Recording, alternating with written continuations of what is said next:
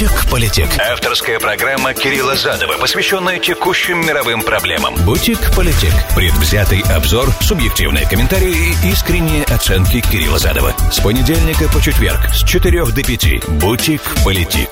Сказал, как обрезал.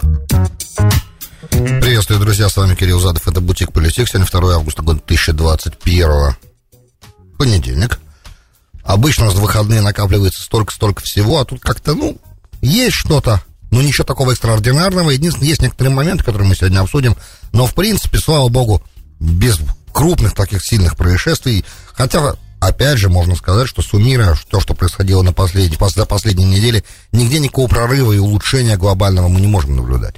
Я расскажу вам вначале о том, как расширяется американская программа помощи по афганским беженцам. Это новая совсем вещь. Не только переводчики, а в принципе афганцы получат доступ но, правда, афганцы, у которых есть хоть какие-то средства, совсем люди, которые живут совсем в сельских местностях, не смогут получить статус беженца, я расскажу обо всем.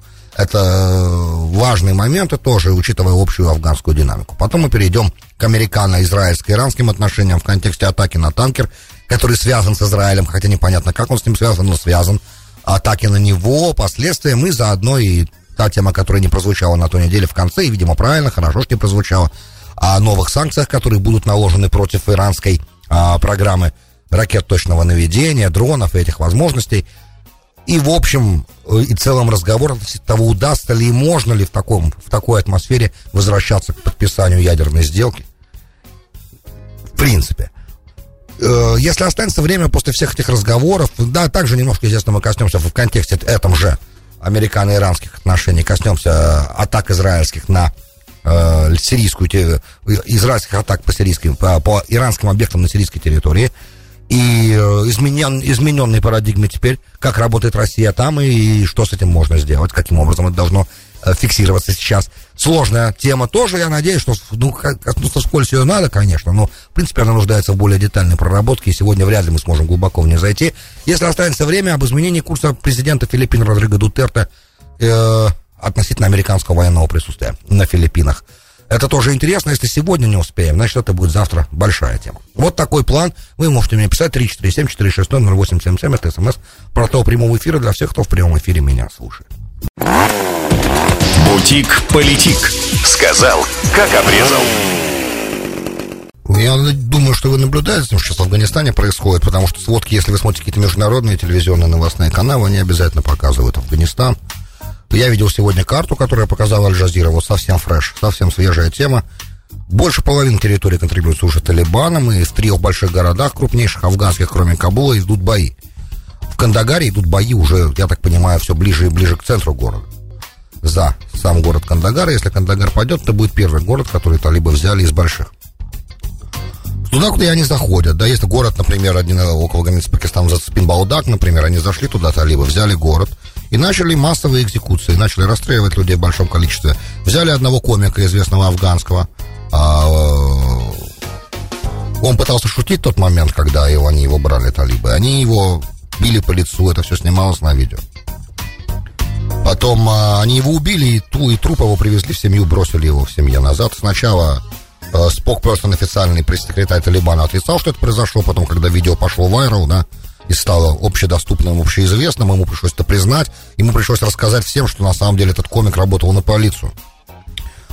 А в этой ситуации, помимо да, темы, которую я заявил, то это эмоции определенные. Я понимаю, что эмоциям здесь на самом деле не должно быть места. Но я не совсем понимаю, чего стоит вся наша гемония, чего стоит вся наша сила, если мы одну мерзкую варварскую группу не можем раздавить совсем. И не можем просто всех отправить туда, где они должны находиться, на тот свет, в принципе. Они не должны жить, эти люди.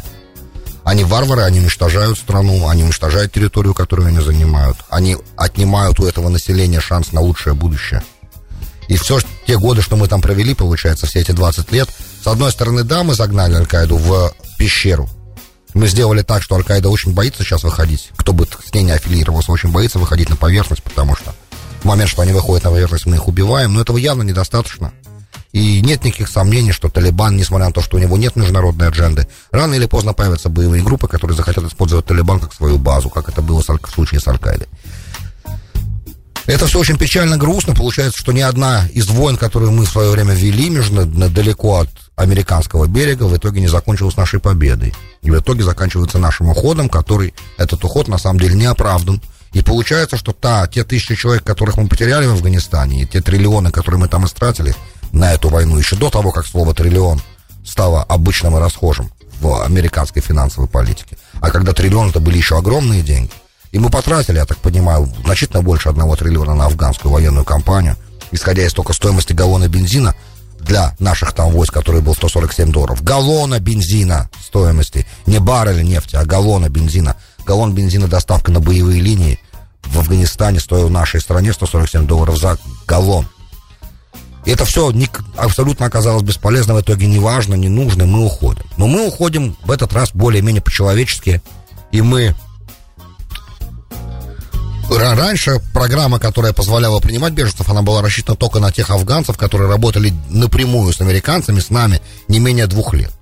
Потом ее начали немножко расширять, эту программу, и туда стали включать большое количество переводчиков. Я про это рассказывал на позапрошлой неделе, о том, как эта программа начинает исполняться, как людей везут в Катар и в Кувейт, и там их будут размещать на этих базах, там будет проходить security clearance, а потом их будут привозить в Америку. Слава богу. Это одна часть истории.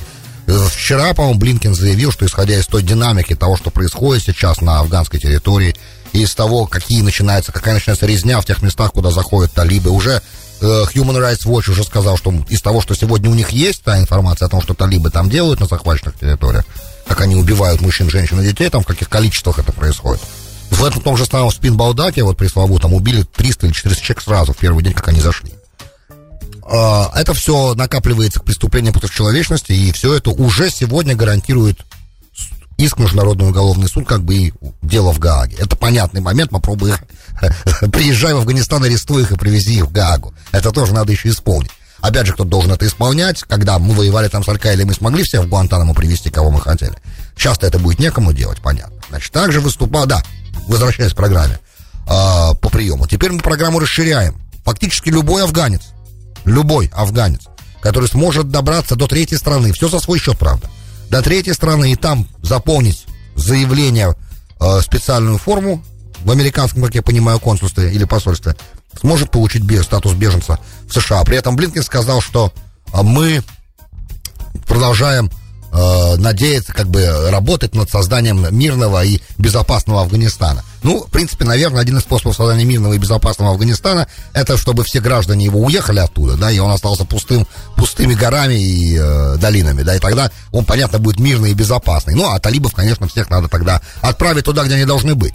Но этого же не происходит. И понятно, что для того, чтобы добраться в третью страну, нужно, чтобы человек мог это сделать.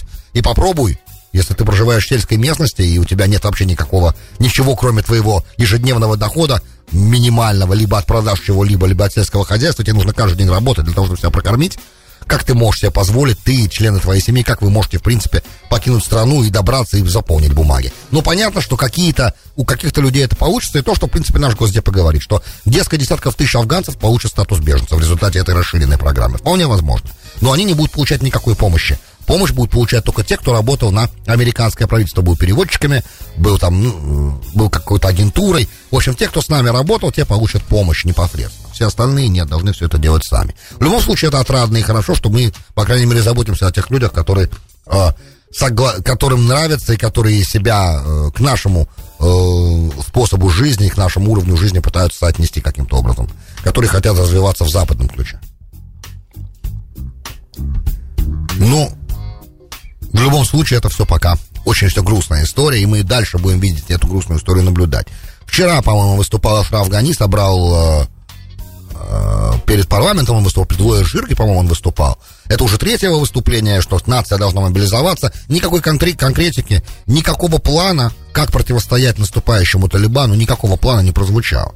Не совсем понятно, в каком состоянии сейчас находится э, систему планирования оперативного, что там они, ребята, думают о себе, потому как, правда, наступают по всем фронтам, и пока не выглядит так, что какое-то серьезное сопротивление удается им оказать.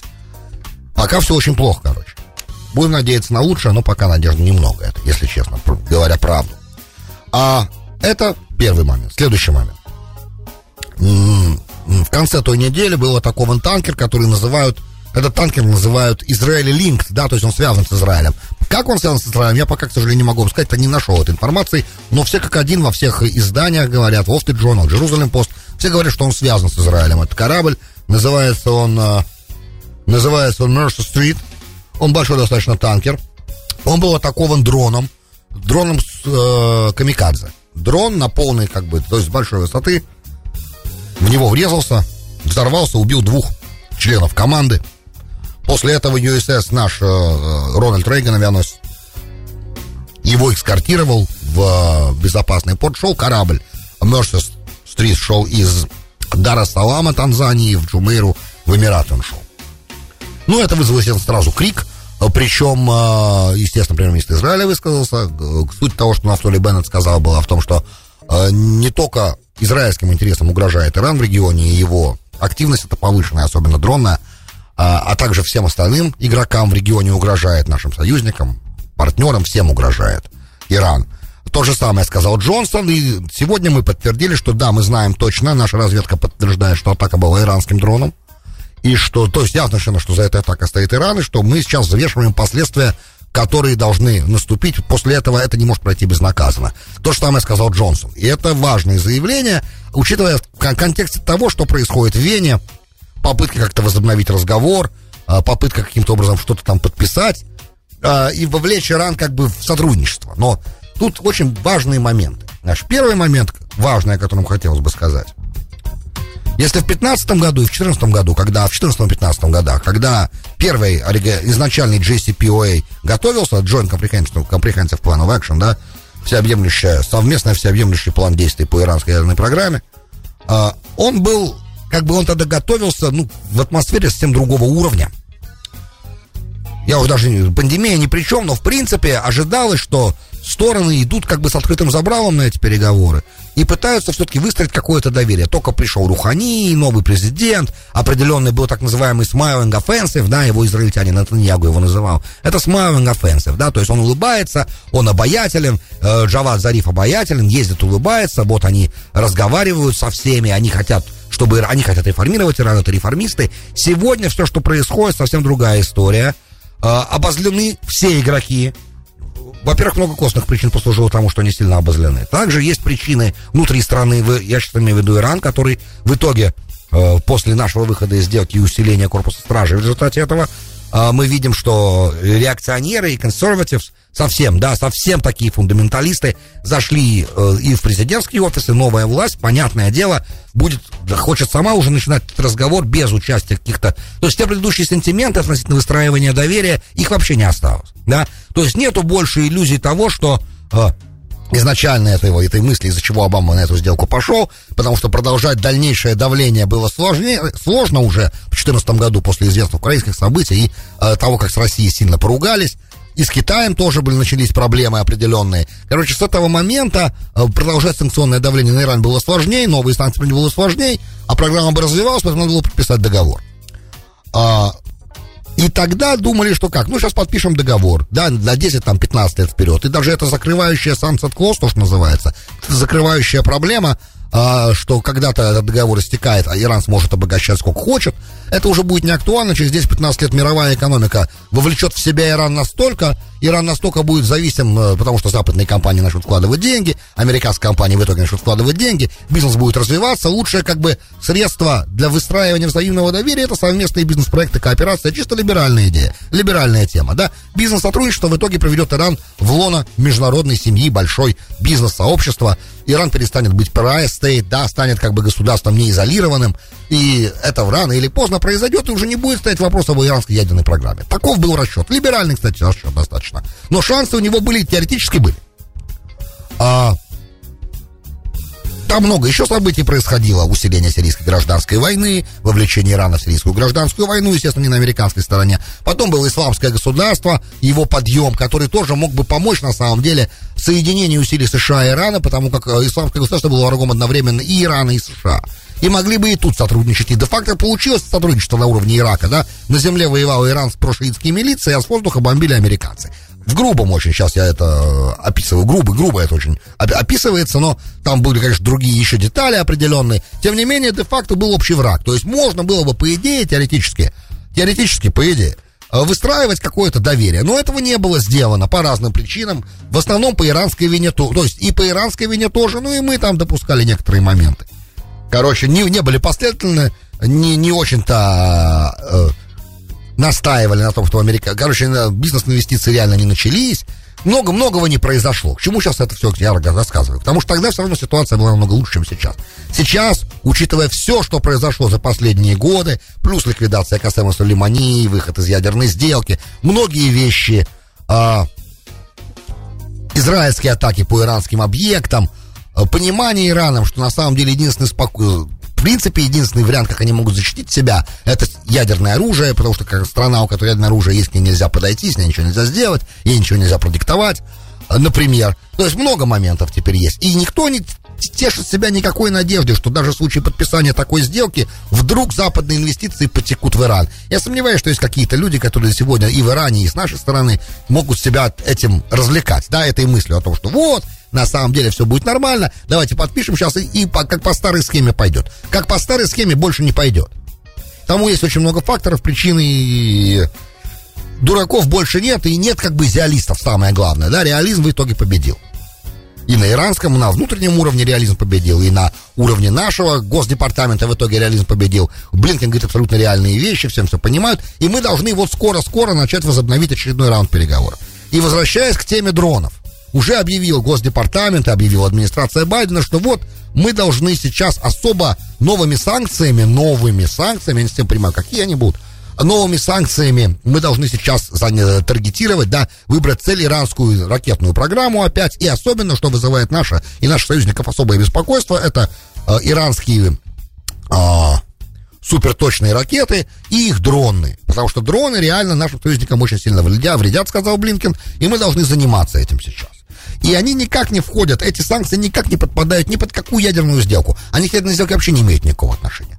Теперь представим себе, что да, да, а, у них получится, допустим, да, они таргетируют санкциями э, поставщиков, они таргетируют уже, уже начинаются, я вам об этом рассказывал раньше, начинается специальная программа в Госдепартаменте, которая будет вторичные санкции уста, инфорс, да, то есть внимательно брать под контроль все те компании, которые так или иначе помогают Ирану, точнее корпусу стражей, э, продавать нефть, да, свою в теневом, теневом мире.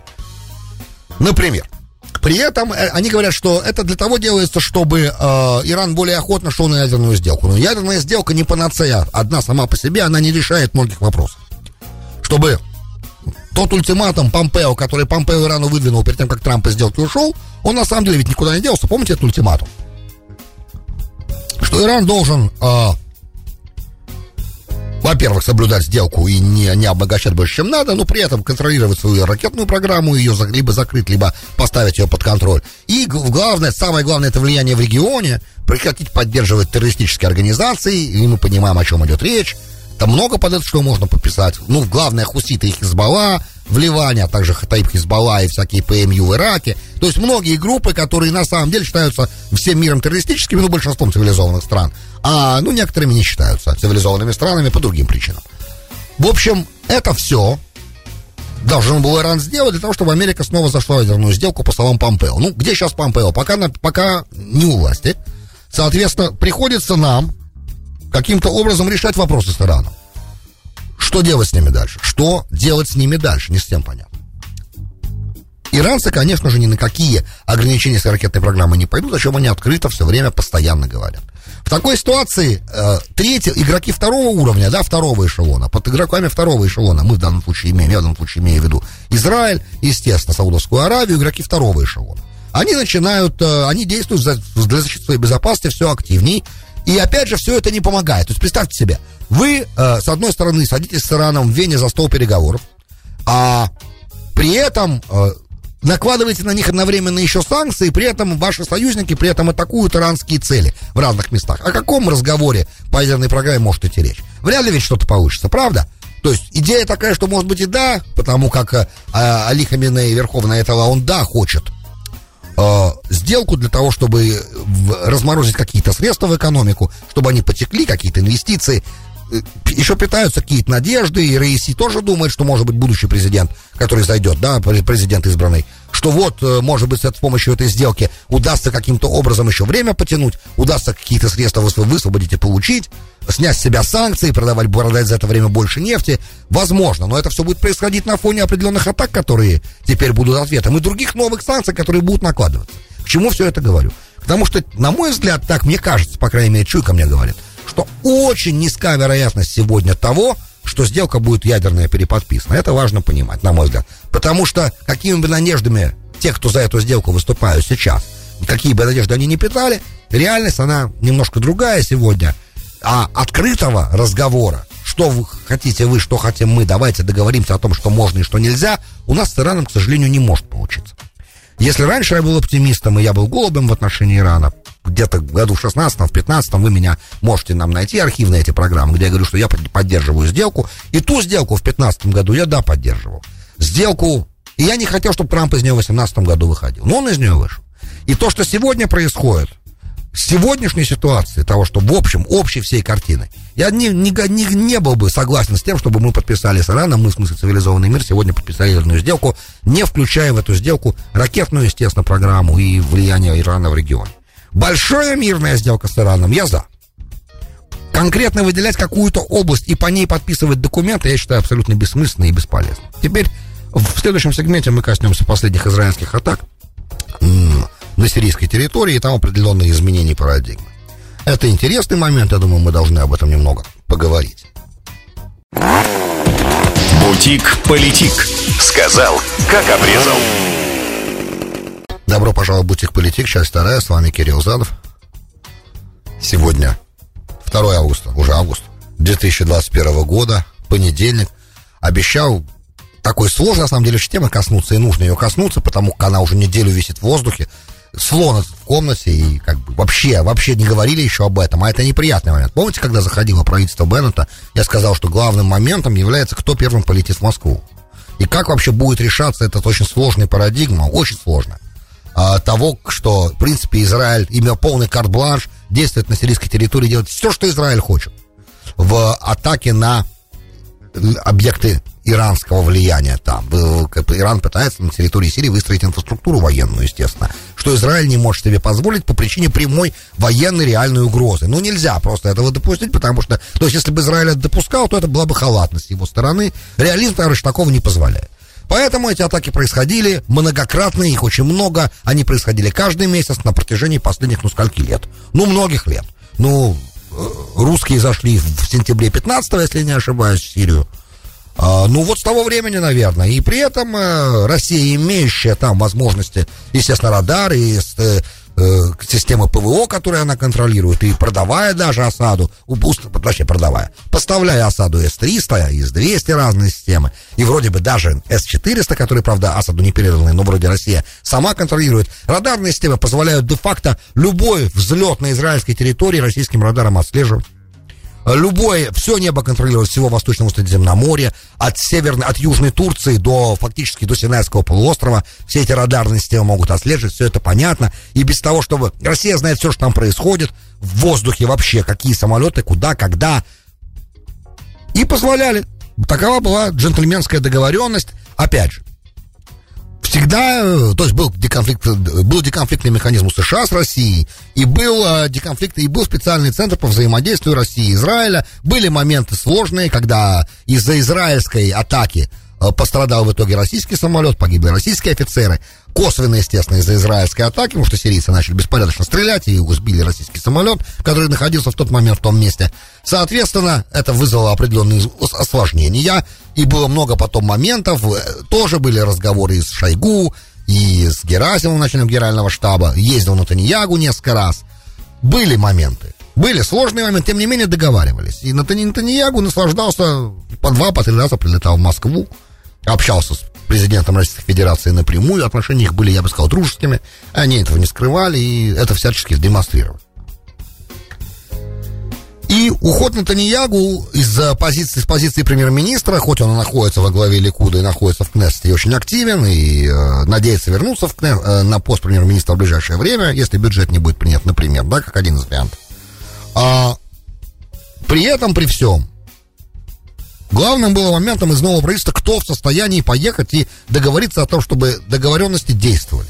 И вот одна из последних атак, я думаю, что вы в курсе дела, одна из последних атак была из восьми ракет, которые были выпущены израильским самолетом по целям, которые должны были быть поражены, только одна попала в цель, по сообщениям. Хотя то, что видео, которое видел я, а, было явно видно что на этой видео, на, на, на результатах как бы этого удара, что больше одной ракеты попало в цель, явно. Но опять же, что знаем мы, мы же дилетанты, и есть информация, да, есть Депка, например, сайт, который не всегда им можно доверять, но они говорят иногда вещи очень очень интересные, как бы они такой, такой немножко желтоватые ребята, и источники их не, не проверенные, но они говорят, что вот на самом деле что произошло, что Россия меняет эту парадигму и с этой атаки уже начиная не будет позволять Израилю безнаказанно в те, на сирийской территории делать то, что она хочет, и задействовать систему ПВО, чтобы сбивать израильские ракеты. И вот в этом случае из восьми сбили семь по информации, да, российской, а когда у них спросили, почему так, потому что договор больше не действует. И Депка давал такой намек, мол, типа, что на самом деле на встрече Байдена и Путина 16 числа в июне было обговорено, что Россия оставляет с собой право в сирийской территории как бы защищать, э, делать то, что она делает, и не, больше Израилю не позволять такие атаки наносить по иранским объектам на сирийской территории. Это несколько странная информация для меня, во-первых, самим фактом того, что Путин и Байден это обсуждают. Теоретически они, конечно, могли. Я помню, когда Путин с Трампом в Хельсинки встречался, и после этого они вышли, друг, друг, рядом друг с другом на пресс-конференции стояли, и тогда а, оба они сказали, что главное в нашем разговоре было обеспечение безопасности Израиля. Один из главных моментов. Тогда я еще, помнишь, кричал, я говорю, что такого никогда не было в истории, чтобы США и Россия стояли рядом и говорили о обеспечении безопасности Израиля. Был момент. А, но там была одна история, и тогда понятно, что израильская тема, она была объединяющим моментом, и многие вещи можно было, опять же, и при последующем Таньягу решать. И он такой был, говорят, что он был go between между двумя лидерами, э, передавал сообщения личные, всякое возможно сейчас. Это все непроверенные вещи, которые мы, к сожалению, никак не можем знать точно. А, но сегодня ситуация другая. И два варианта, мне кажется, более или менее э, достойными как бы размышлений. Первый вариант э, оценки. Первый вариант это то, что в ситуации, пока Антоньягу в оппозиции Путин просто, так как еще до сих пор контакта не было, то российское руководство э, не готово пока позволять Израилю делать то, что он делает, и в ситуации, пока никто еще так и не приехал, контактов пока нормальных не было, договоренности никаких не было оживлено, то пока Россия как бы в, уходит в дефолт-позицию. Дефолт-позиция это защита сирийского воздушного пространства. Вернется он Таньягу, будет другая ситуация, или кто-то из Израиля поедет, будет другая тогда ситуация. Другой вариант, что в принципе э, было достигнуто такое понимание между Россией, Турцией и Ираном на последнем раунде переговоров, что больше Россия не хочет этого позволять в принципе. Это была бы грустная история, потому что тогда опасность того, что э, какие-то очень жесткие отношения между Россией и Израилем могут возникнуть, она увеличивается, вероятность такая поднимает, повышается, потому что Израиль не может игнорировать иранскую угрозу на сирийской территории. И когда только сирийская гражданская война начиналась, я вам об этом говорю, что рано или поздно, вариантов нет, и что рано или поздно такая война, она в итоге создаст невероятную опасность для израильского государства. Израиль должен будет реагировать и предотвращать любую попытку Ирана выстраивания военной инфраструктуры на сирийской территории. Это понятный момент. Поэтому какой-то компромисс надо искать в любом случае. И для этого нужно, да, failure этого правительства, которым Бенни Ган все еще министр обороны, кстати, вот, и Нафтали Беннет премьер-министр, потому что до сих пор никто на высшем уровне в Москву еще не полетел. Уже мы знаем, что Нафтали Беннет прилетит в августе в Вашингтон. А когда Нафтали Беннета ждут в Москве? Почему мы этого до сих пор не знаем? И, потому что на сегодняшний день главная военная угроза Израиля на севере. И у России сегодня есть ключи от этой главной военной угрозы.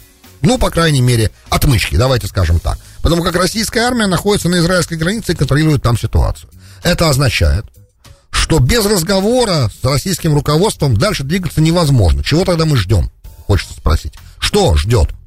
Чего ждет израильское правительство? Сколько еще должно пройти времени, прежде чем высшие официальные лица поедут на визит в Москву? Или почему до сих пор нет контакта, почему до сих пор нет информации об официальном визите? Для меня это немного странно в такой ситуации. Будем надеяться, что просто это странности все возникают, недостаток информации, что такой визит готовится. Очень бы хотелось на это надеяться. Друзья, большое спасибо, что были со мной.